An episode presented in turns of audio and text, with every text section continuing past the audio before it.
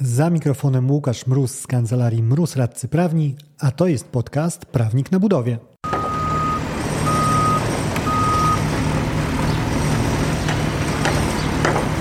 W dzieciństwie zdążyłem jeszcze załapać się na okazjonalne spotkanie z czarno-białym telewizorem.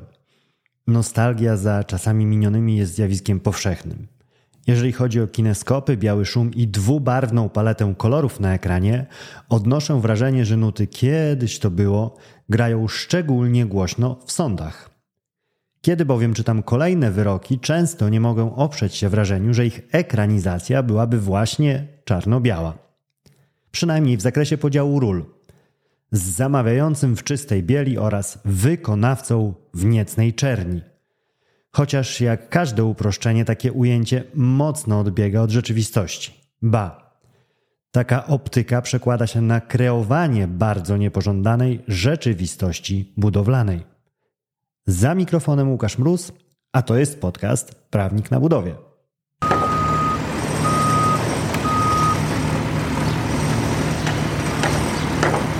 Przez lata w wyrokach to wykonawca był wskazywany palcem jako ten, który ma być uber staranny, ma występować o wyjaśnienia, ma przewidywać, ma kalkulować i tak tak. Jeżeli w trakcie realizacji pojawiał się nieprzewidziany problem, był to niechybny znak, że któryś z tych obszarów nie został przez wykonawcę zaopiekowany.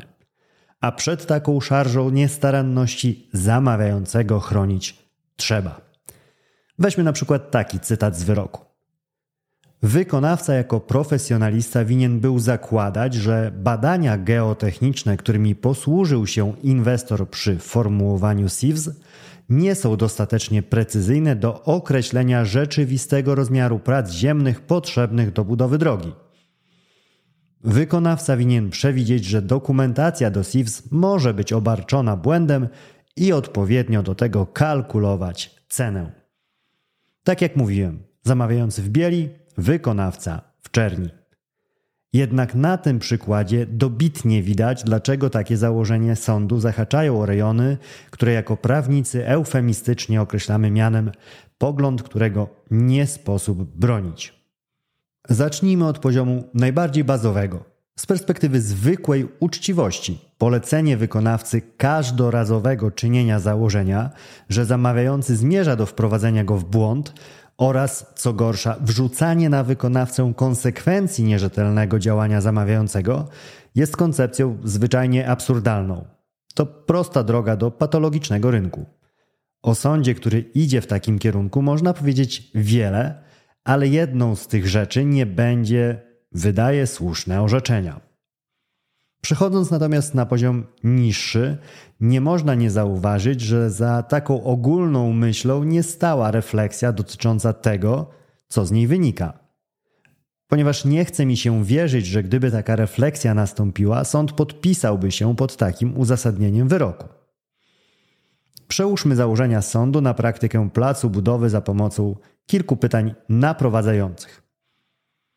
Po pierwsze, jak przeliczyć założenie niedostateczności badań na cenę. Tylko w Wysoki Sądzie poproszę konkretnie, ile złotych bądź jaki procent wynagrodzenia. Bez uciekania w pozbawione treści adekwatnie czy odpowiednio, ponieważ w tym przypadku sięganie po takie odpowiedzi jest właśnie ucieczką. Ucieczką przed wyrażeniem wprost, że sąd nie wie, co jest zrozumiałe i samo, sobie, samo w sobie problemem nie jest – i co gorsza, nie zadał sobie trudu, żeby przemyśleć to, czy wykonawca może wiedzieć, co już akurat problemem jest i zrozumienia dlatego nie mam. Pytanie numer dwa. Jak stwierdzić rzeczywiste warunki? Okej, okay, wiem, że odpowiedź jest tutaj akurat prosta. Fizycznie sprawdzić grunt bardziej wnikliwie niż zamawiający. Tylko nie wiem, czy wysoki sąd to wie. Wiem jedynie, że wiedzieli koledzy Wysokiego Sądu z drugiej instancji i Sądu Najwyższego, którzy zmienili to rozstrzygnięcie Wysokiego Sądu, bardzo przytomnie zauważając, że rzeczywistość wykonawca mógł stwierdzić dopiero in situ. Czytaj w boju na froncie robót. Tak, prawniczy podcast. Okazjonalnie pra muszę wrzucić prawniczą łacinę. I na koniec pytanie numer trzy. Jak w praktyce takie sprawdzenie miałoby wyglądać? I żeby snop światła rzucany na problem był nieco jaśniejszy, dokooptuję kilka bardziej szczegółowych wątpliwości. Po pierwsze, czy wykonawcy w trakcie przetargu wystarczy w ogóle czasu na przeprowadzenie własnych badań? Po drugie, czy przeprowadzenie własnych badań mieści się w standardzie profesjonalizmu przedsiębiorcy? Po trzecie, dlaczego wykonawca miałby być w stanie zrobić lepiej coś, co organizował specjalista od projektowania, mając do dyspozycji więcej czasu całe miesiące, lata niekiedy? Po czwarte, czy wykonawca może beztrosko hasać po niestanowiących jego własność nieruchomościach, dokonując odwiertów, pomiarów i tym podobnych? I w końcu, po piąte, czy warto nagradzać zamawiającego za niedostatecznie precyzyjne przygotowanie inwestycji?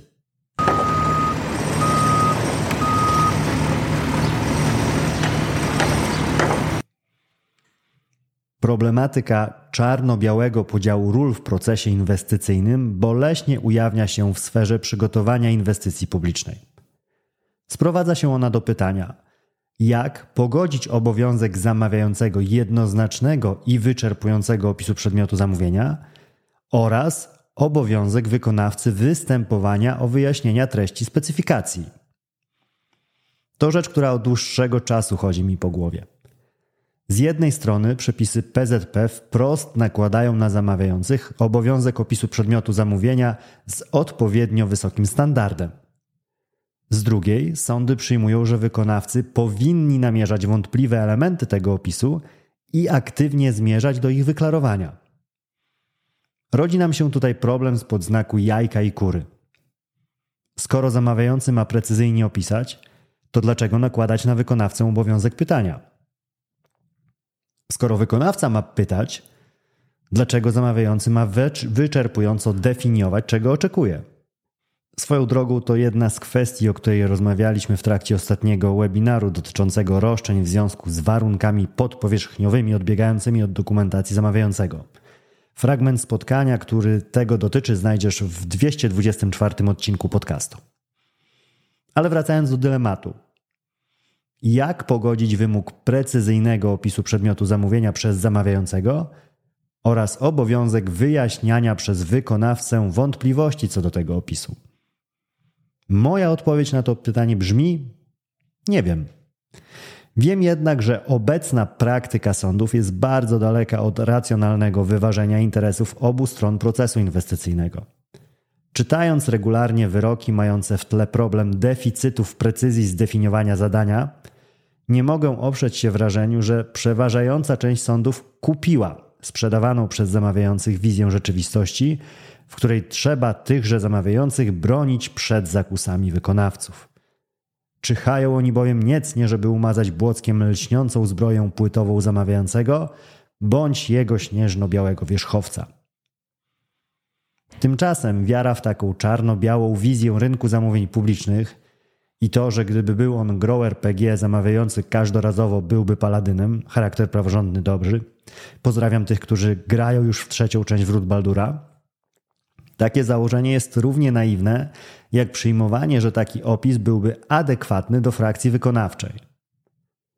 Sądy zdają się nie dostrzegać, że przyjmowanie założenia, jeżeli był problem z dokumentami, a wykonawca nie zapytał o niego w trakcie przetargu, tenże problem staje się problemem wykonawcy – to nawet nie jest zielono, zielone światło dla niekompetencji przy przygotowaniu inwestycji, ale wręcz jawna zachęta do intencjonalnego zastawiania pułapek kosztowych na wykonawcę.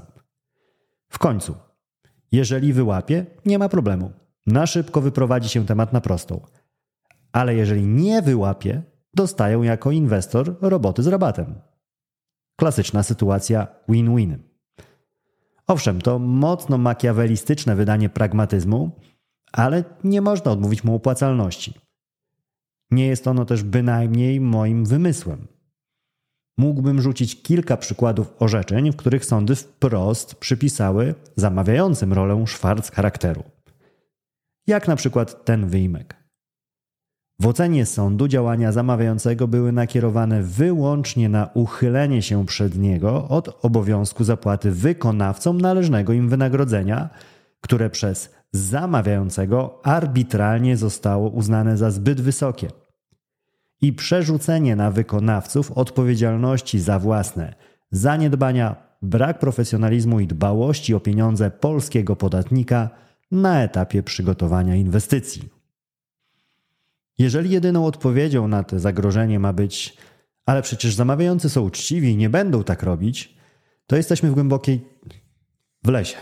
W głębokim lesie jesteśmy. Szczęśliwie coraz częściej sądy pochylają się nad problemem, o którym mówię z większą refleksją, nad niuansami, dochodząc dzięki temu do wniosków takich jak ten. Uznać należy za niedopuszczalne również w świetle dobrych obyczajów, by zamawiający czerpał korzyści z naruszenia powszechnie obowiązującego prawa zamówień publicznych. Przy tym, skoro braki w dokumentacji technicznej były widoczne na pierwszy rzut oka, zamawiający także musiał mieć ich świadomość. Niestety, chociaż przykłady takich rozstrzygnięć niosą wiatr zmian, to jednak wciąż jest to bardziej bryza niż halny, który mógłby przemodelować relacje na linii zamawiający-wykonawca. Jest coraz więcej takich wyroków, jednak w moim odczuciu nadal mamy ich deficyt i chciałbym ich widzieć jeszcze więcej. Żeby była jasność, nie twierdzę, że dostępny jest banalnie osiągalny złoty środek w rozwiązaniu tej kwestii. Wręcz przeciwnie, nie zazdroszczę sądom perspektywy jego wypracowania. Jestem jednak przekonany, że istnieje ogromna potrzeba przerobienia tej pracy. Im szybciej, tym lepiej.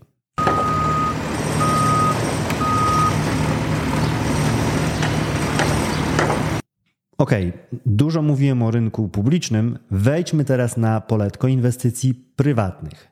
Tutaj też ostatnimi czasy coraz częściej trafiam na wyroki, w których pobrzmiewa podejście bardziej przesunięte w kierunku równowagi stron. Jakby sąd zadał sobie retoryczne pytanie. Chwileczkę, ale czy przeciągając kołdrę tak mocno na stronę łóżka zamawiającego, pośrednio nie dają zielonego światła do przyjmowania przez niego niepożądanych praktyk? Dla zobrazowania kilka wyimków z wyroku dotyczącego wprawdzie wykonawcy wyłonionego w procedurze przetargu, ale prywatnego, bez stosowania PZP.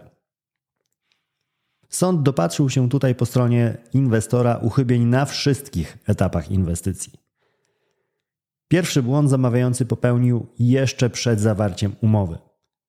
Zgodnie z artykułem 647 KC i artykułem 18 prawa budowlanego, to na zamawiającym ciążył bowiem obowiązek dostarczenia dokumentacji niewadliwej i w sposób precyzyjny określającej przedmiot zamówienia.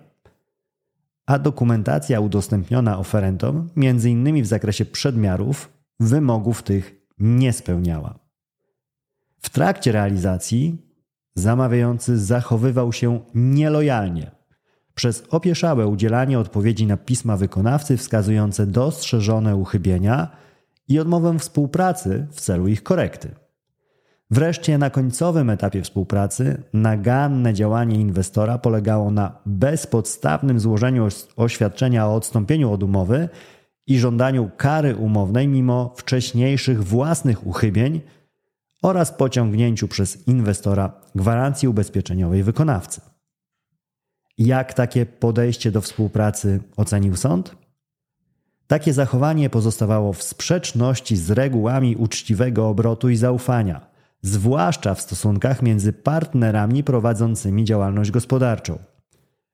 Inwestor naruszył zasadę nakazującą postępowanie lojalne, zgodne z uzasadnionymi oczekiwaniami kontrahenta. W ostatecznym rozrachunku doprowadziło to do przegrania przez zamawiającego walki w sądowym ringu i to przez ciężki knockout. Zamawiający został wskazany jako ten, kogo obciążają konsekwencje nieprawidłowości przedmiarów. Dlaczego? Wyjaśnij, drogi sądzie. Przyjęcie odmiennego stanowiska oznaczałoby, że inwestor mógłby bez konsekwencji, być może nawet celowo, dopuszczać się błędów w sporządzeniu dokumentacji, a potem bezwzględnie realizować swoje uprawnienia w stosunku do wykonawców co prowadziłoby do tego, że pewne prace budowlane byłyby wykonywane bez wynagrodzenia, co bez wątpienia stanowiłoby pokrzywdzenie wykonawcy. takie zachowanie nie może być aprobowane. Na zakończenie sąd wypowiedział się także co do znanej i cenionej przez zamawiających publicznych praktyki. Nawet jeżeli macie rację co do tych robót dodatkowych, to zróbcie je teraz i pozwijcie nas, chętnie zapłacimy na podstawie wyroku. Co powiedział sąd co do tej koncepcji? Nie można przy tym podzielić stanowiska inwestora, że wykonawca powinien najpierw wykonać sporne prace, a dopiero potem dochodzić swojego wynagrodzenia. Lojalny kontrahent powinien współdziałać w celu wykonania robót. Przyjęcie odwrotnego stanowiska oznaczałoby niesłuszne premiowanie strony, która swoim postępowaniem spowodowała i doprowadziła do zaistniałego sporu.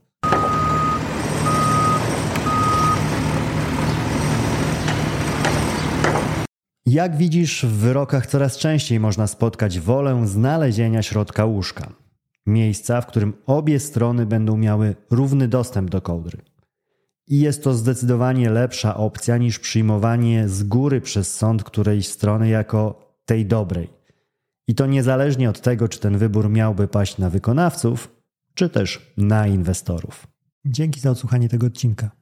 Jeżeli chcesz się ze mną skontaktować, możesz napisać na biuro małpa kancelariamroz.pl albo zadzwonić na 577 665 077. Znajdziesz mnie też w mediach społecznościowych.